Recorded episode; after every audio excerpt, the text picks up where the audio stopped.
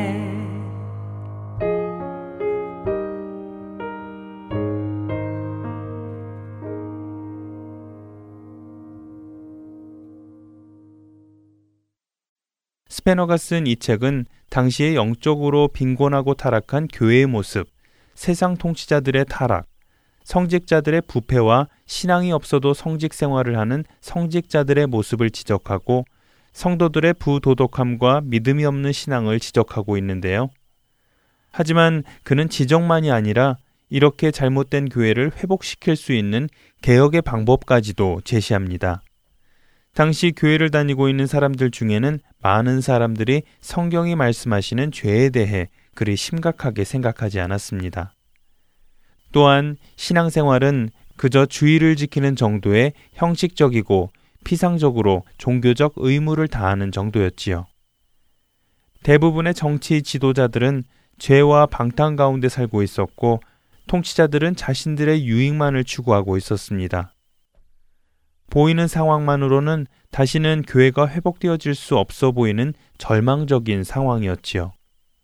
그러나 필립 스페너는 그러한 절망적인 분위기를 용납하지 않고 성경에서 말씀하시는 약속들과 초대교회들의 신뢰들을 근거를 들며 예수님께서 약속하신 성령님을 통해 교회가 얼마든지 하나님께서 기뻐하시는 모습으로 변화될 수 있음을 강조하게 됩니다. 그러면서 교회가 회복될 수 있는 방안들을 필립은 제시합니다.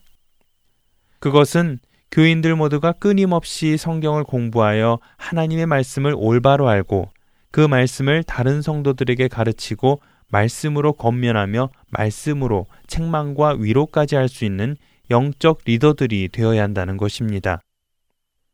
뿐만 아니라 그렇게 알게 된 말씀들이 결코 지식으로만 남아있지 말고 몸이 그 말씀들에 반응하여 실천할 수 있게 되어져야 한다고 말이지요.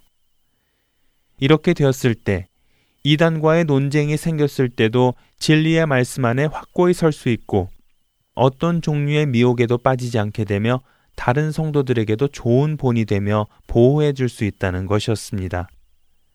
또한 그는 교회가 개혁되기 위해서는 꼭 참된 기독교인들이 성직의 직분을 맡아야 한다고 말하는데요. 사실 필립 스페너는 말씀을 전하는 성직자들이 자신들이 가르친 내용들을 자신들의 삶에서 보여주고 있지 못하는 많은 설교자들을 보고 한탄하고 있었습니다. 그는 신학 훈련이 복잡한 교리와 같은 것을 가르치는 데 몰두되어서는 안 된다고 말하며 신학 훈련은 학생들의 삶을 변화시키며 성경을 가지고 실제적으로 설교할 수 있도록 준비시키며 다른 사람들을 목회자적 자세로 돌보도록 준비시키는 것을 목적으로 삼아야 한다고 말합니다. 그렇게 되기 위해서는 참된 믿음의 사람들만이 성역에 종사해야 하는데 그렇게만 환경이 조성된다면 그와 같은 사람들만이 함께 신학대학에서 신학을 훈련받게 될 것이고 신학 교수들은 이런 믿음의 사람들을 인식하여 기존의 학생들과 교수들 간의 비기독교적인 학풍이 사라지게 될 것이고 참된 말씀만이 전달되어지는 말씀 교육의 개혁이 이루어질 것이라고 말합니다.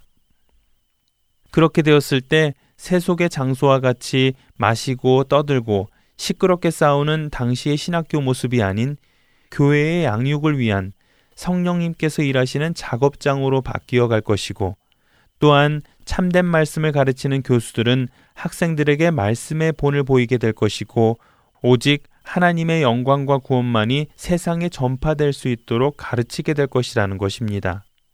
그랬을 때 학생들은 그런 복음을 보고 배우며 자신들도 그런 모습을 그들의 삶에 적용하게 될 것이라고 말합니다.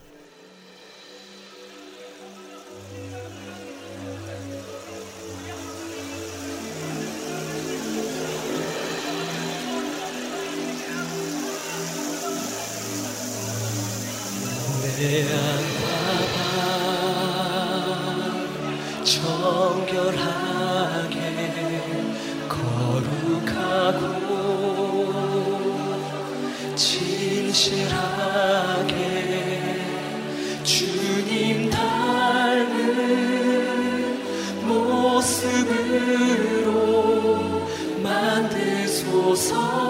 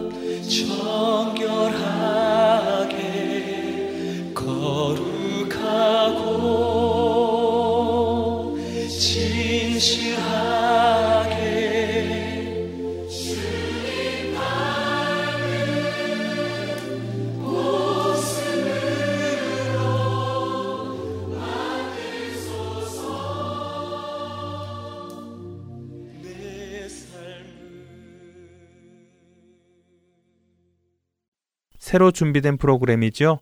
찬송가의 제작 배경을 함께 알아보며 더 깊은 은혜의 시간으로 들어가는 내 주를 가까이로 이어드립니다.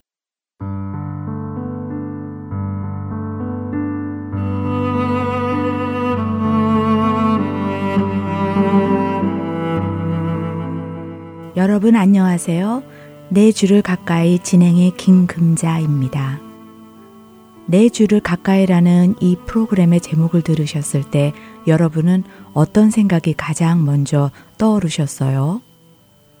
혹시 내 주를 가까이 하게 함은 이라는 찬양이 떠오르지 않으셨나요? 그러셨기를 바랍니다. 내 주를 가까이 라는 이 프로그램은 어떤 프로그램인가 궁금해 하실 것 같은데요. 그럼 먼저 이 프로그램의 소개를 해 드리도록 하겠습니다. 때때로 우리는 가사에 담긴 의미를 생각하기 전에 단순히 음률이 좋아서 찬송을 부를 때도 있지요. 그렇게 음률이 먼저 익숙해져서 따라 부르던 노래의 가사가 어느 날 새롭게 다가오는 경험을 해 보시지 않으셨나요? 아, 이 가사가 이런 가사였네. 하며 더 깊은 은혜를 체험해 보신 적이 있으시죠? 저도 종종 그런 경험을 해 보았습니다. 그래서 내 주를 가까이 이 프로그램을 통해서 가사를 더 집중해 보고 또 가능하다면 그 가사나 작곡이 어떻게 만들어졌는지 살펴보며 조금 더 깊이 있게 가사를 공감하며 찬양 드리기 위해 제작된 프로그램입니다. 또 필요할 때는 영어 원문을 살펴보며 은혜를 나누기도 할 것입니다. 이 방송을 통해 주님께 더 가까이 나아가 찬양 드릴 수 있게 되기를 소원해 봅니다. 오늘 내 주를 가까이 이 첫 시간에는요, 제목 그대로 내 주를 가까이 하게 함은 이라는 찬송에 대해서 나누어 보려고 합니다. 이 곡은 세라 아담스라는 영국의 한 여배우가 지은 시를 토대로 만들어진 곡인데요. 먼저 이 찬송 잠시 들어볼까요?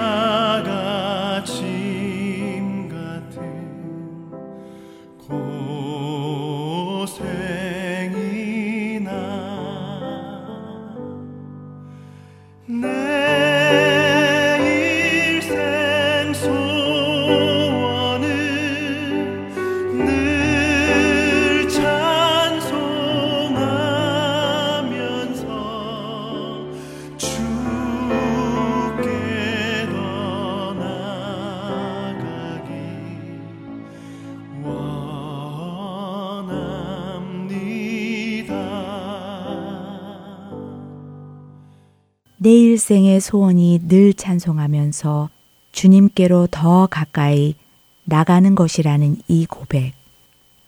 제게는 참 부러운 고백이기도 한데요.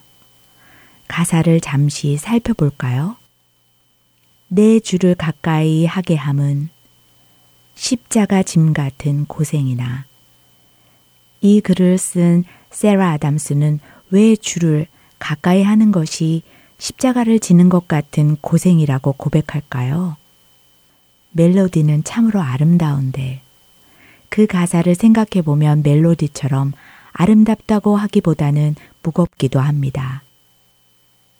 세라 아담스는 주님께 가까이 가는 자신의 삶을 구약의 야곱의 모습과 비교하며 그 삶이 얼마나 공고한 삶인지를 고백하는데요. 그녀는 왜 이런 고백을 하게 되었을까요? 말씀드린 대로 세라 아담스는 영국의 여배우였습니다.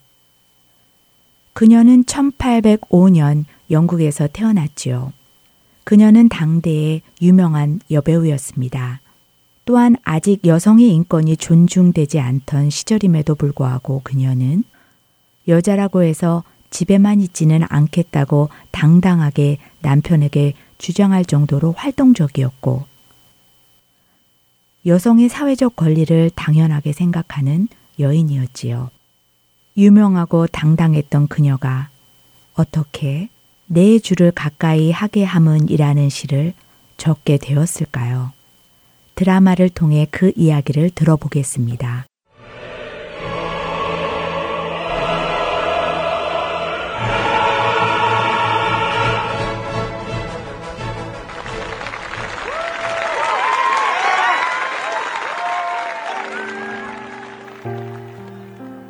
오늘도 영국 런던 리치몬드 극장에는 관객들의 박수와 갈채가 쏟아집니다.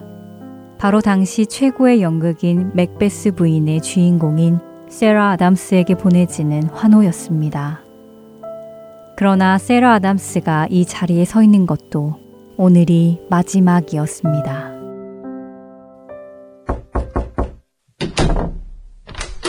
선생님, 결과는 나왔나요? 네. 아담스 부인.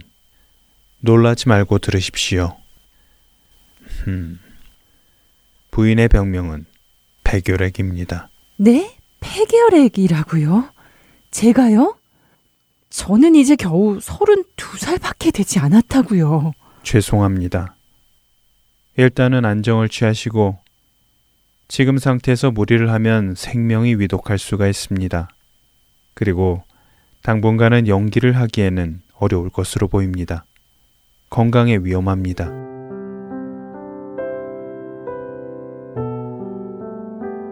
세라 아담스가 살던 19세기 초 결핵은 유럽 인구 4분의 1의 생명을 앗아간 무서운 병이었습니다. 그렇기에 세라 아담스는 절망할 수밖에 없었습니다. 더군다나 그녀의 어머니도 세라가 5살 때 폐결핵으로 돌아가셨고 언니 엘리자도 폐결핵으로 누워있는 상황이었기 때문입니다. 이제 32살밖에 되지 않은 세라에게도 폐결핵의 그림자가 서서히 들이우고 있었습니다. 연기를 쉬라는 의사의 말에 세라는 연기를 그만둘 수밖에 없었습니다. 무척이나 활발했던 그녀. 아직 사회적인 약자인 여성들의 인권을 높여주기 위해 노력해왔던 그녀는 이제 모든 일을 내려놓고 가만히 쉬어야 하는 상황에 처했습니다. 그러자 쓸데없는 생각들이 그녀를 괴롭히기 시작했습니다.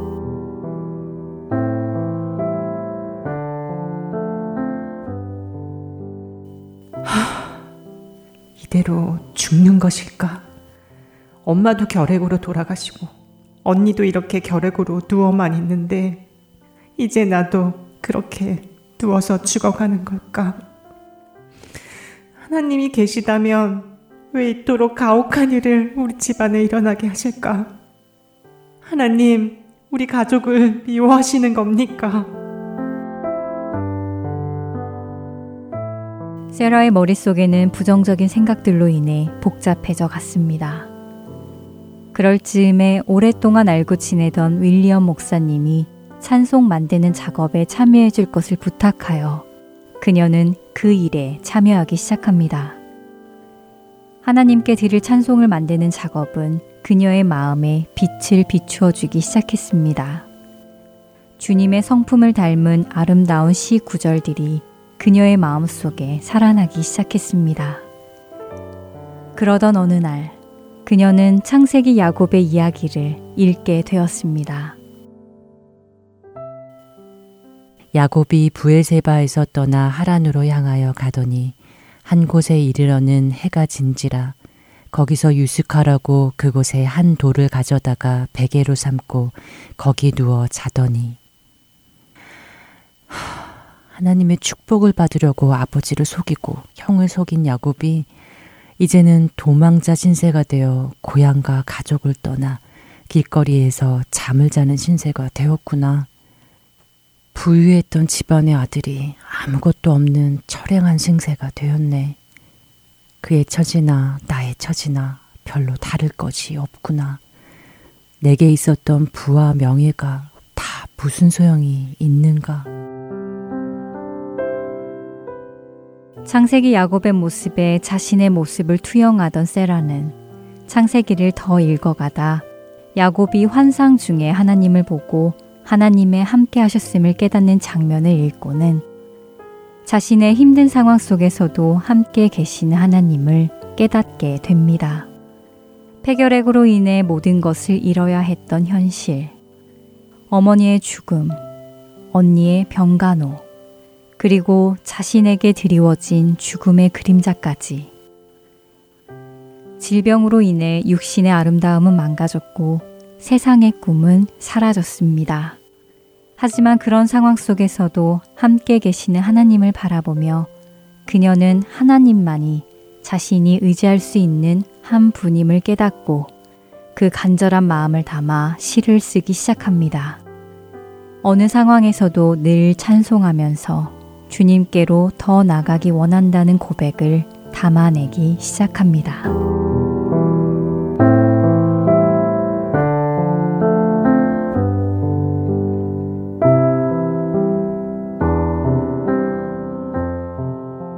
때때로 우리는 힘든 상황 속에서 혼자 덩그러니 남겨져 있는 듯한 느낌을 받을 때가 있습니다. 사방이 나를 가로막고 모든 상황이 나를 대적하는 듯한 그런 상황. 어느 것 하나 희망이 있어 보이지 않고 암담해 보이는 그때. 그러나 그때에도 우리 주님은 그분의 불꽃 같은 눈을 우리에게서 떼지 않으십니다. 그 사실을 깨달을 때 우리는 세라와 같이 그분 앞으로 나아가게 됩니다. 그리고 그분을 찬송하게 됩니다. 어려운 상황에 계십니까? 상황을 보지 마시고 그 위에 계시는 주님께로 여러분의 시선을 돌리십시오. 그리고 그분을 찬송하며 그분 앞으로 한 걸음씩 더 나아가십시오.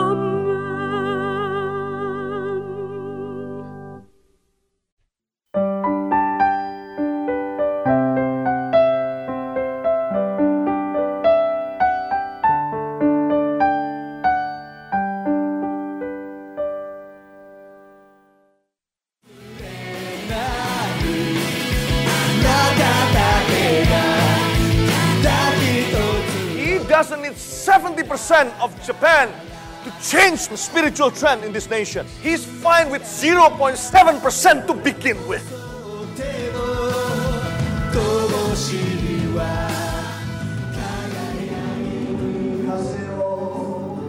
하나님을 향해 부르짖는 일본인들의 간절한 마음이 들리십니까? 크리스천 인구가 1%도 되지 않는 척박한 영적 사막 일본. 그 사막의 땅에도 복음의 씨앗이 뿌려져야 할 것입니다.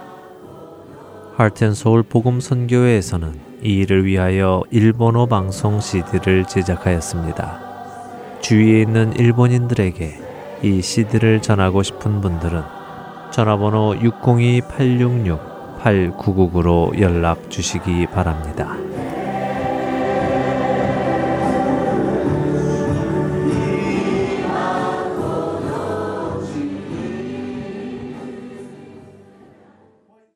한국 극동방송에서 제공하는 성경의 파노라마로 이어드립니다. 오늘은 신구약 중간사 이야기를 나눠 주십니다.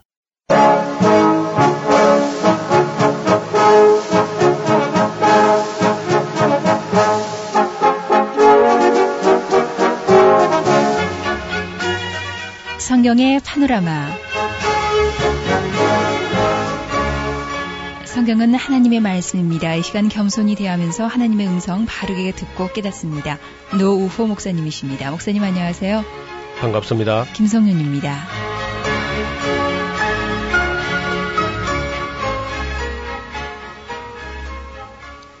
지난 시간까지 이제 구약은 마무리를 했고요. 네. 이제 신약 들어가기 전에 신구약의 중간사 잠깐 그래, 살펴볼까요? 그렇습니다. 어때요? 그 구약 성경 우리 큰 흐름을 살펴보았는데 구약 성경도 무슨 그 율법만 가지고 하나님 뭐 우리를 뭐 까다롭게 하시는 것이 아니고 사실은 구약 성경도 우리에게 하나님의 그 넘치는 사랑이 있음을 알게 되죠. 그런데 천년을 하루같이 하루를 천년같이 모세로부터 해서 말라기까지 약 천년이 되겠는데 그렇게 하나님 사랑하셨는데 이스라엘 백성이 워낙 대먹지 않았기 때문에 그들 자신의 체험이나 기억으로 도 사랑받은 흔적보다는 얻어맞은 기억이 더 많고 그래서 참 하나님이 그 사랑이 많으시고 자비로우신 하나님도 대상이 워낙 너무 그 어리석고 미련하고 악하고 하니까 사랑한다는 게 그렇게 쉽지가 않습니다. 또 하나님 사랑하셨다 할지라도 이스라엘 백성이 우리는 우리에게 사랑이 느껴지는 사랑은 없었다고 이렇게 생각하니까 그건 정말 하나님하고 마음이 안 통하는 거죠. 그래서 하나님이 그저 정말 염증이 나셨다고 내가 뜻을 돌이켜 뭐 재앙을 내리 않고 하는 것도 한 번 두 번이지 내가 염증이 났다 그렇게 하는 음성을 우리가 예레미야에서도 들었는데 정말 하나님께서 내가 너희를 사랑하였노라 하는데 이스라엘 백성이 나는 우리는 사랑받은 기억이 없습니다. 주께서 어떻게 우리를 사랑했습니까? 이 말씀이 하나님 마음에 얼마나 사무치게 못이 박혔는지 예수님 십자가에 못 박힐 때 아픔보다 더 큰 아픔을 안고 그제 하나님이 아마 예루살렘을 떠나시는 것 같아요. 그 떠나시고 나서 이제 한 400년 동안 그러니까 말라기 선지자 이후 대례 요한이 나타날 때까지가 약 한 400년 되는데 이 400년 기간을 우리가 보통 신구약 중간사라고 합니다. 신구약 할 때 우리가 사실 구신약해야 맞거든요. 그렇네요. 예, 구, 약이 먼저고 네. 그 다음에 중간사가 있고 네, 신약이 있는데 우리가 뭐 말하기 쉬워서 그냥 신구약 그렇게 합니다. 구약을 제대로 알고 나서 신약을 알아야 되겠고 신약과 구약을 연결하려고 하다 보면은 그 어떤 공백이 있습니다.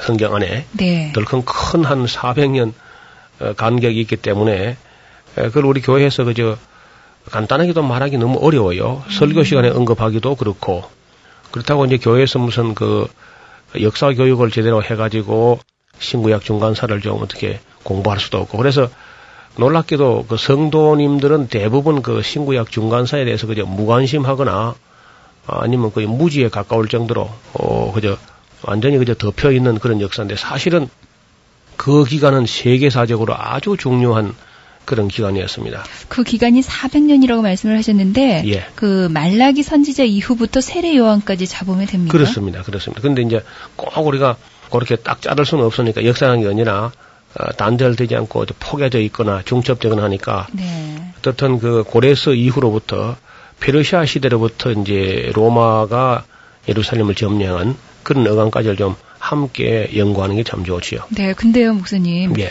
중간사를 대부분 공백 기간이라고 말하잖아요. 그래 역사의 공백은 사실 없는 거죠. 예. 오히려 그 세계사를 공부해 보면 그 기간이야말로 오히려 하나님께서 그 유대인들에게 베푸시는 그냥 사랑이 거기서 이제 유대인들이 못 받았다든지 안 받겠다 그러니까 오히려 이방인 세계에 걸출한 인물들이 많이 등장했던 그런 때이기도 해요. 예를 들어서 이제 뭐 유명한 철학자들이라든지 사상가라든지 동양에서 뭐 제자 백가 하는 그런 사람들 전부 그 시대에 석가 공자 맹자 할 것 없이 전부 그 기간에 다 나왔어요. 네. 어, 소크라테스, 플라톤, 아리스토텔레스를 비롯해 가지고 수많은 철학자라든지 지혜자, 현자 이런 사람들이 유대인들에게서는 별로 안 나오고 오히려 이방인 세계에서 많은 인물들이 배출되는 것을 볼 수가 있습니다. 그리고 그 시대에도 하나님께서 이스라엘 백성에게 집중적으로 쏟아붓던 사랑이 약간 그 중단된 상태, 소강 상태에 있는 것 뿐이지 하나님께서 세계 역사를 주관하시는 걸 포기한 건 아니거든요.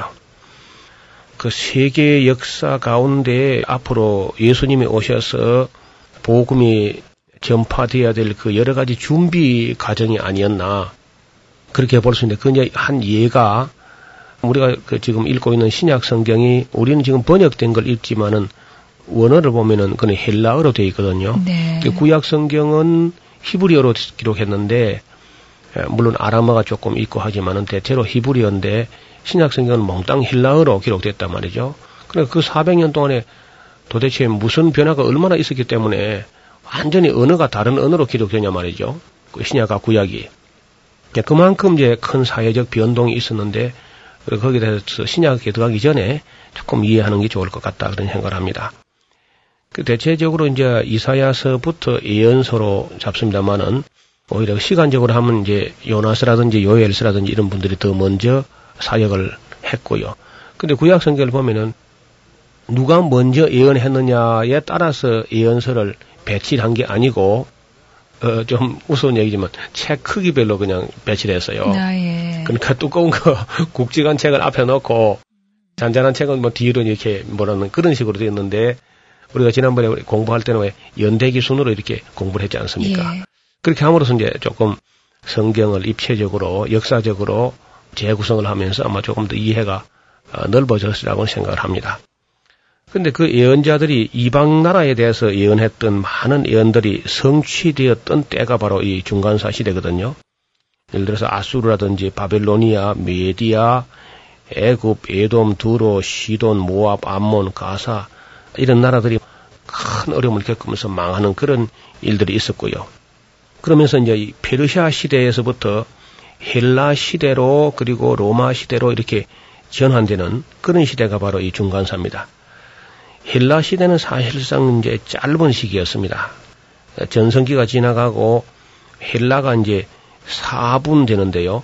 헬라 나라가 알렉산더 죽고 나서 나라가 이제 네 등분으로 4분 되는데 그 중에서 이제 시리아 쪽하고 애굽 쪽하고 막 큰 전쟁을 벌였어요. 그 전쟁이 예. 세계사의 가장 유명한 전쟁 150년 전쟁입니다.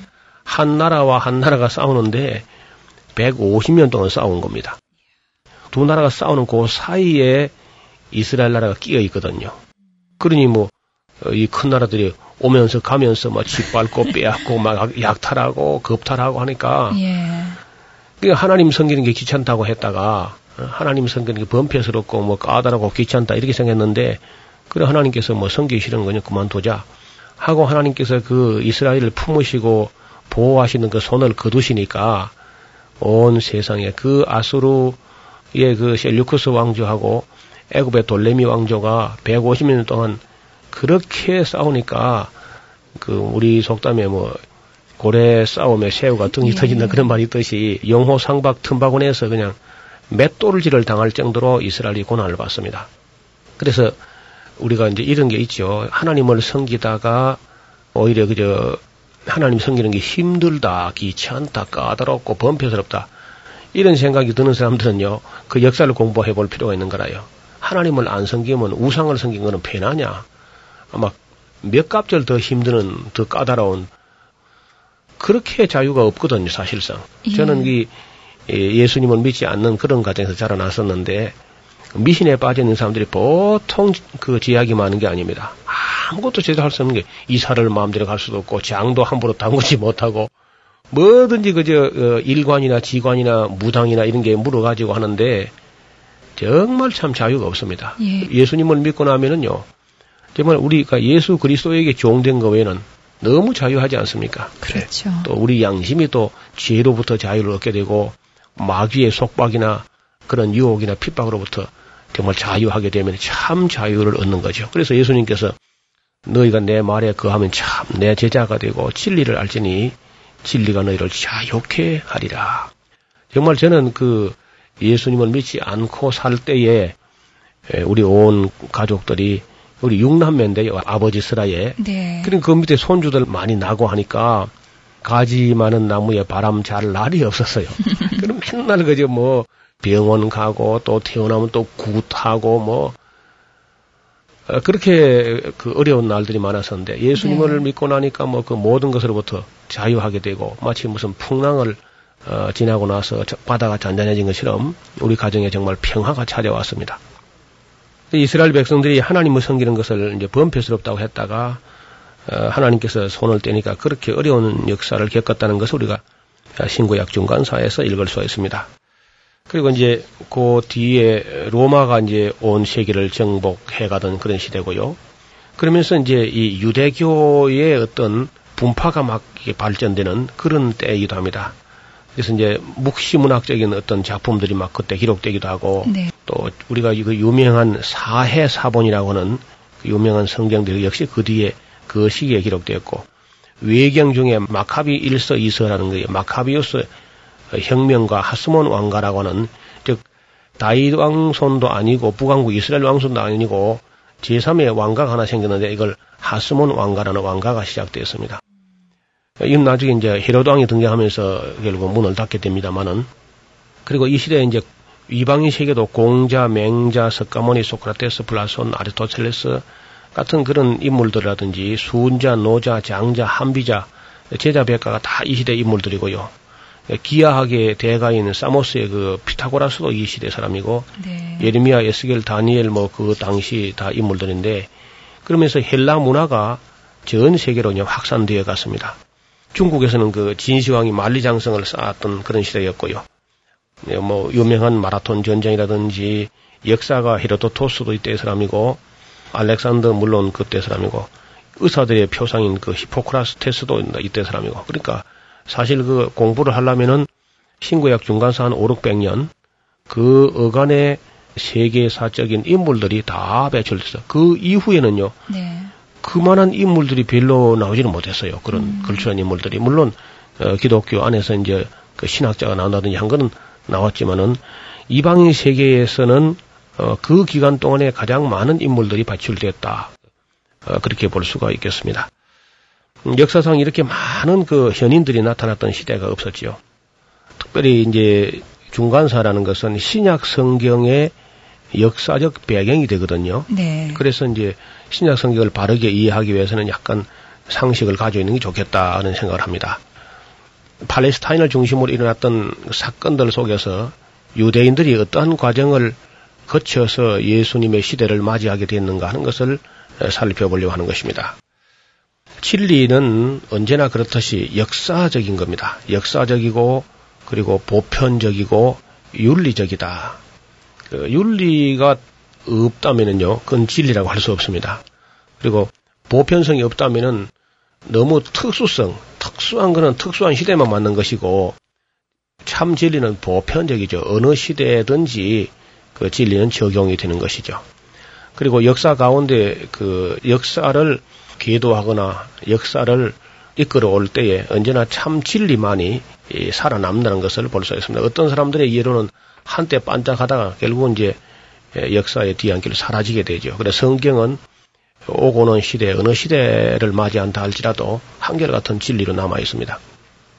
역사는 어떤 의미에서는 그 구체화된 하나님의 말씀이라고 할 수 있습니다. 네. 역사 그 자체가 뭔가를 보여주지 않습니까? 또 이제 성경을 다른 말로는 다른 관점에서 보면 성경은 시나리오고요. 연출자는 하나님이시고 역사는 그 드라마인데 그 드라마는 역시 시나리오가 담고 있는 메시지를 드라마를 통해서 나타난 것처럼 역사를 통해서 이제 하나님의 뜻이 우리가 보여지는 건데 그래서 이걸 좀 분별할 수 있는 그런 안목이 있어야 되겠습니다. 예수님께서도 이제 너희가 천기는 분별할 줄 알면서 왜 시대의 징조는 분별하지 못하느냐. 그렇게 작은 거는 보면서 큰 걸 보지 못한다고 애타하신 적이 있습니다. 그 역사에 대한 그 유명한 교수가 있는데 E.H. 카라는 교수가 이런 말을 했는데요. 역사라는 것은 어제와 오늘의 대화다. 어제와 오늘의 성실한 대화를 함으로써 내일을 준비하고 내다볼 수 있는 거죠. 그러므로 이제 신약 시대를 이야기하기 위해서 구약 성경과 중간사를 공부함으로써 또 신약 시대를 내다볼 수 있는 그런 면이 있습니다. 구약을 알기 위해서 다시 당시 세계사도 함께 살펴보는 것도 매우 중요하죠. 김동귤 교수님이 남긴 그 유명한 말에도요. 그 어제와 오늘의 성실한 대화가 없이는 보다 나은 미래가 기약되지 않는다. 그런 말씀을 하셨습니다. 그러니까 오늘 우리가 그 젊은 사람들을 그 신세대들 하는 사람들이 역사에 대해서 무관심하기가 쉽습니다. 예. 뭐 그냥 최첨단 정보에 받아 헤엄치다가 그 어딘가 빠져버리면 헤어날 수가 없는 그런 위험성이 내포되어 있습니다. 끊임없이 우리 청소년 때부터 청년기의 역사를 읽는 것은 매우 중요하지요. 젊어서 아마 가장 많이 읽어둬야 할 책이 있다면 그것은 바로 역사책이라고 생각합니다. 옛날에는 말이죠. 그 옛날에 인물들을 길러내는 그런 그곳에서는 통감이라든지 사략이라든지 사기라든지 유사라든지 이런 책으로 이제 사람을 교육했고 또 무슨 시험이든지 역사 과목이 빠지는 시험이 없었어요. 그렇죠. 예. 그런데 점점 이제 오늘날 우리 사회에서는 그 역사에 대해서 그저 무관심한 시대가 되고 과거를 알려고 하지 않는 그런 풍조가 좀 있습니다. 오늘과 내일의 우리 사회의 문제는 젊은이들이 과거와 역사를 모른다는 것입니다.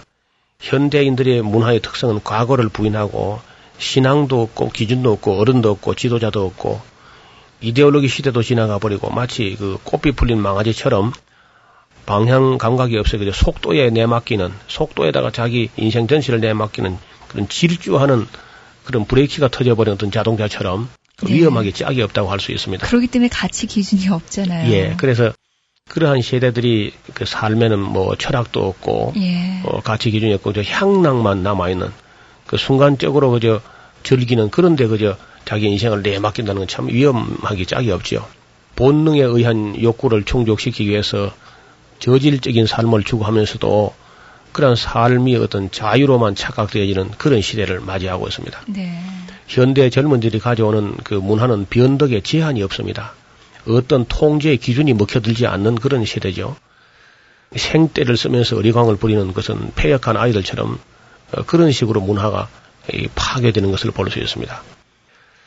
과거와 현재의 연장선상에서 미래를 설계하는 것이 아니라 그저 현대인들은 무책임한 시대에 나타나는 현실만 보고 또 과거를 제멋대로 그저 해석해버리는 그런 관점들도 있습니다. 정말 이러한 사람들을 그리스도 앞으로 인도하기란 천국까지 인도하기란 꽃비 없는 망아지를 낯선 길로 인도하는 것처럼 아주 어려운 일이라고 할 수 있습니다. 그래서 가능하면 우리 그리스도인들부터 교회에서 역사 공부도 착실히 해가는 청년들에게 필독서라도 제시해가지고 꼭 책을 읽을 거는 읽어두는 게 참 좋겠다고 생각합니다. 이야기를 세밀하게 다 할 수는 없고요. 알렉산더가 죽은 이후부터 조금 이야기를 더 연장하려고 해요. 알렉산더는 그 참, 그야말로 천하의 영웅이었는데, 네. 그 너무 짧습니다. 이 일생이 33살에 세상에, 세상을 떠나게 됐는데, 그의 그 휘하에는 네 사람의 장군이 있었습니다. 이른바 그 알렉산더의 사인방이라 그러는데, 자기의 그 누이 동생의 남편, 그러니까, 어, 제, 제매가 되겠죠. 그 카산더 장군이라는 사람이 있었고, 카산더는 나중에 알렉산더 뒤에 카산더 대왕이 되죠. 알렉산더 후에. 리시마커스라는 사람이 있었는데 이 사람도 아주 훌륭한 장군이었고요. 애굽 쪽에서 나온 돌레미 장군이라든지 안티고누스라든지 이런 네 사람이 이제 알렉산더 밑에 사인방이었는데 알렉산더 죽고 나서 이제 이 네 사람들이 집단 지도 체제로 이끌어갈 것인가 아니면 또 어, 한 사람이 1인 지도 체제로 만들 것인가 이 문제 가지고 옥신각신하다고만 싸움이 나버렸어요. 예. 그래가지고 결국은 이제 안티고누스라는 사람이 그 바벨론하고 아수르 쪽을 차지했던 사람인데 이 사람이 이제 모름지기 자기가 1인자다 이렇게 이제 생각을 하고 있었는데 나머지 세 사람이 또 이 사람을 이제 제어하려고 해서 결국은 안티고누스가 제거 되고 3인방이 되는 것 같았는데 놀랍게도 애굽의 돌레미 왕조 밑에 군대 장관처럼 있던 셀류쿠스라는 사람이 결국은 안티고누스의 땅을 자기가 차지하면서 다시 4인방으로 됩니다. 그 다음에 이제 그것이 이제 애굽의 돌레미 왕조하고 셀류쿠스 왕조하고 이제 그 마음이 상하게 되니까 배신자라 해가지고 이제 싸움이 붙었는데 이 싸움이 아까 말씀드렸던 그 150년 전쟁 셀류쿠스 왕조하고 어, 돌레미 왕조하고 그 이제 150년 동안 계속해서 이제 싸우게 되는 겁니다. 이 싸움이 그 뭐 하도 오래 끄니까 올라가면서 치고 내려가면서 치고 하면서 유대인들은 그저 죽을 고생을 다 하게 됐고요. 네. 가장 큰 문제가 군인들 그 많은 남자들 움직여 가면요. 먹는 게 문제거든요. 식량 문제. 그 식량 문제는 가능하면은 현지에 가서 조달하게 하는 겁니다. 그 현지 조달한 것은 다른 말하면 약탈이죠. 네. 근데 그 이제 그 약탈하는 길이 언제나 팔레스타인의 유대인들 땅이니까 농사 지어봤자 다 그저 셀류쿠스 왕조 군대가 내려가면서 애굽 치러 내려가면서 싹 다 빼앗아 먹고 애굽 밀고 올라가면서 다 빼앗아 먹고 그러니까 예수님 왜 이런 말씀 하시잖아요. 그 밭에 감추인 보화란 말이 있잖아요. 네. 신약 성경에. 그 왜 그러냐면은 하도 그 뭐 전쟁통에 왔다 갔다 하는 군인들이 그 처녀들을 막 욕보이고 지나가고 보물 있으면 다 그저 어, 수탈해 가고 그러니까 이제 그걸 자기 밭에 가 다 파묻어 놓는 겁니다. 귀중한 그 진귀한 보물들을 전부 어때 땅 속에 파묻어 놨다가 그냥 그 이제 주인이 마치 그걸 찾아내지도 못하고 만 전쟁에 나 죽어버리면요. 그럼 뭐 임자 없는 게 되는 거죠. 예. 그러다가 이제 누가 밭을 갈다가 어, 그걸 발견하게도 되는데 그게 아주 흔한 일이었다 그럽니다. 예수님 당시에. 예. 하도 그때 많이 묻어놨기 때문에. 그래서 이 150년 전에 지루하게 그렇게 그한 번은 이쪽이 이고 저쪽이 이고 정략적으로 뭐 개론을 해가지고 하여튼 뭐 별의별 방법을 가지고 서로 어, 기세를 잡으려고 했는데 그렇게 이 전쟁이 길어질수록 죽는 거는 이스라엘입니다. 물론 예. 전쟁 당사자도 당사자지만은 중간에 끼는 이 작은 나라 이스라엘은 전쟁도 해보지도 못하고 올라가면서도 당하고 내려가면서 당하니까 아마 그럴 때 이제 비로소 야 우리가 하나님을 섬겼다면 이렇지는 않았을 텐데 하는 후회도 아마 했을 거예요. 이미 늦었지만. 예. 그래서 이제 그 다니엘서에 보면은 아주 괴약한 왕이 그 나타날 것을 예언을 하고 있는데 이른바 안티오코스 4세 다른 말로는 안티오코스 에피파네스라는 사람인데 아주 계율에 능한 자였습니다. 이 사람이 이제 마지막으로 전열을 가다듬어 가지고 애굽을 치러 내려가는데 내려가니까 애굽 가니까 벌써 로마가 애굽을 잡아 먹어 버렸어요. 그것도 그런 정보도 없이 그저 내려가 가지고 결국은 너무 어, 억울하니까 애굽까지 갔는데 뭐 로마가 이미 다 잡아상겼는데 로마는 워낙 뭐 강한 함대를 가지고 있어 가지고 전혀 뭐 그 안티오코스 에피파네스가 상대가 안 되는 걸 알고는 결국은 거기서 이제 돌아서는데 돌아오면서 이제 분통이 터지니까 예루살렘에 들어가 가지고 이제 아주 아주 못된 짓을 하게 됩니다. 이 안티오코스 에피파네스가 성전에다가 이제 제우스 신상을 세우고 거기다 돼지피를 흘리면서 이스라엘 백성들에게 억지로 돼지고기를 먹게 하면 하는 아주 성전을 모독하는 그런 일이 벌어지는 거죠. 그 안티오코스 에피파네스라는 그 셀류코스 왕조의 아주 미친 사람이라 그러는데 에피파네스란 말은 그 신의 현현자, 어, 신의 최현자 그런 뜻인데 에, 유대인들은 막 하도 이 에피파네스를 갖다가 미친놈으로 봤기 때문에 그놈이야말로 에피파네스가 아니고 에피마네스다. 에피마네스란 말은 미친놈이라는 뜻이거든요. 그래서 유대인들이 이제 그렇게 불렀습니다. 이 사람은 저, 어떤 면에서는 그 적그리스도의 표상으로 나타난 사람이었습니다.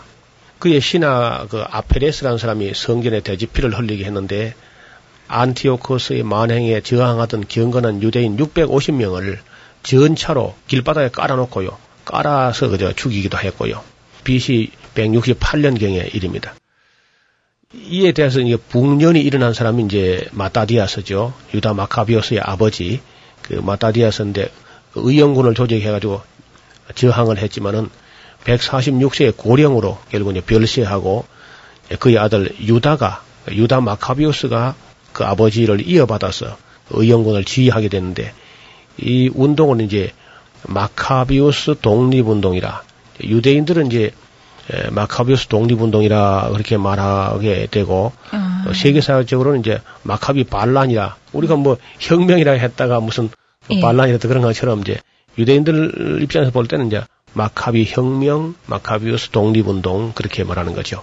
그래서 이 중간사 중에서 이제 가장 두드러지게 우리가 살펴봐야 될 부분들이 바로 마카비우스 혁명인데 마카비우스 혁명에 대해서는 어, 이 다음 시간에 조금 더 또 살펴서 말씀을 드리겠습니다. 감사합니다.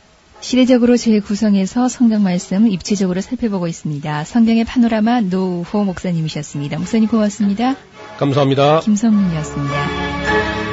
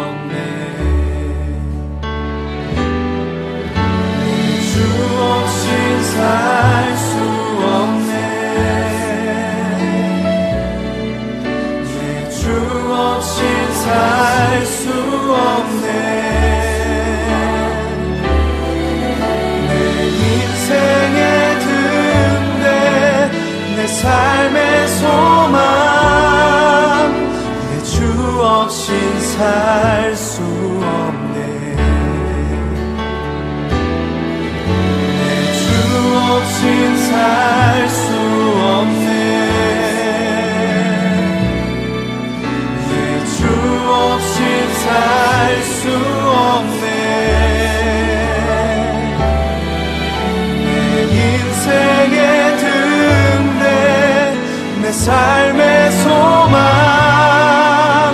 내 주 없인 살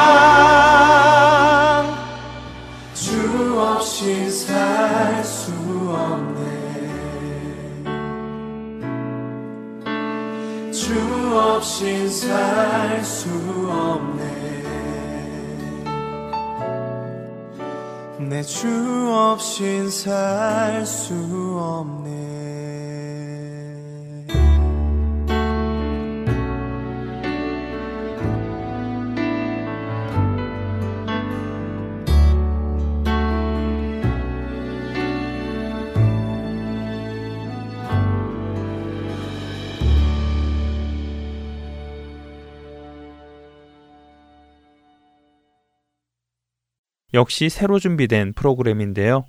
1분 기도 시간입니다. 프로그램으로 이어드리기 전에 설명이 조금 필요할 것 같습니다. 1분 기도, 이 시간은 이선미 아나운서께서 진행을 해주시는데요. 먼저 오늘의 기도 제목과 기도해야 할 제목에 대해 설명을 해주실 것입니다. 그리고는 1분 동안 음악을 틀어드릴 텐데요. 그때 여러분들께서는 함께 이 기도의 제목을 놓고 하나님께 기도해 주시면 되겠습니다. 1분이 지나면 이선미 아나운서께서 마무리 기도를 해 주실 것입니다. 우리가 이렇게 함께 같은 시간에 같은 기도의 제목을 놓고 기도드릴 때 하나님께서 놀라운 응답의 역사를 해 주실 것을 믿고 만들었습니다. 함께 동참해 주시길 바랍니다. 1분 기도 함께 하시겠습니다.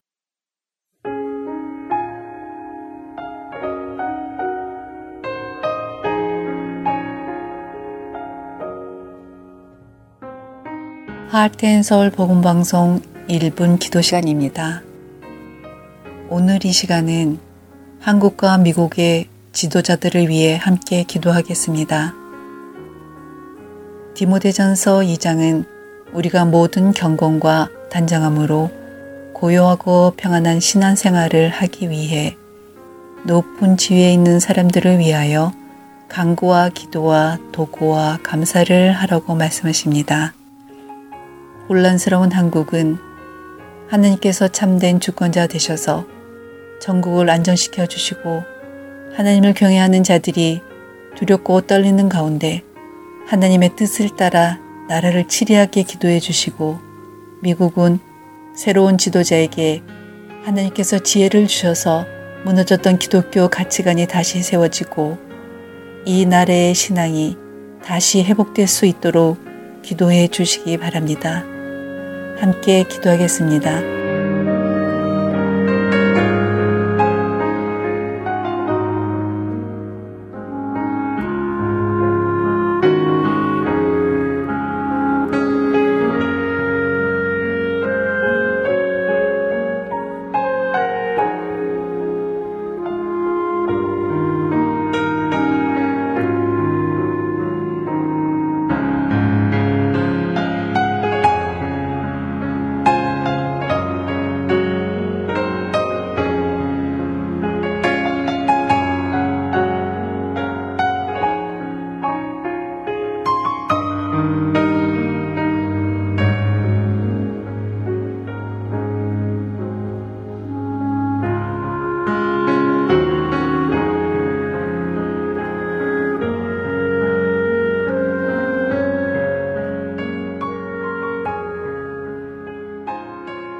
하나님 아버지, 지금 이 시간 주 안에 하나 된 우리가 한 음성으로 주님의 뜻을 구하며 이 땅의 회복을 위해 기도드렸습니다.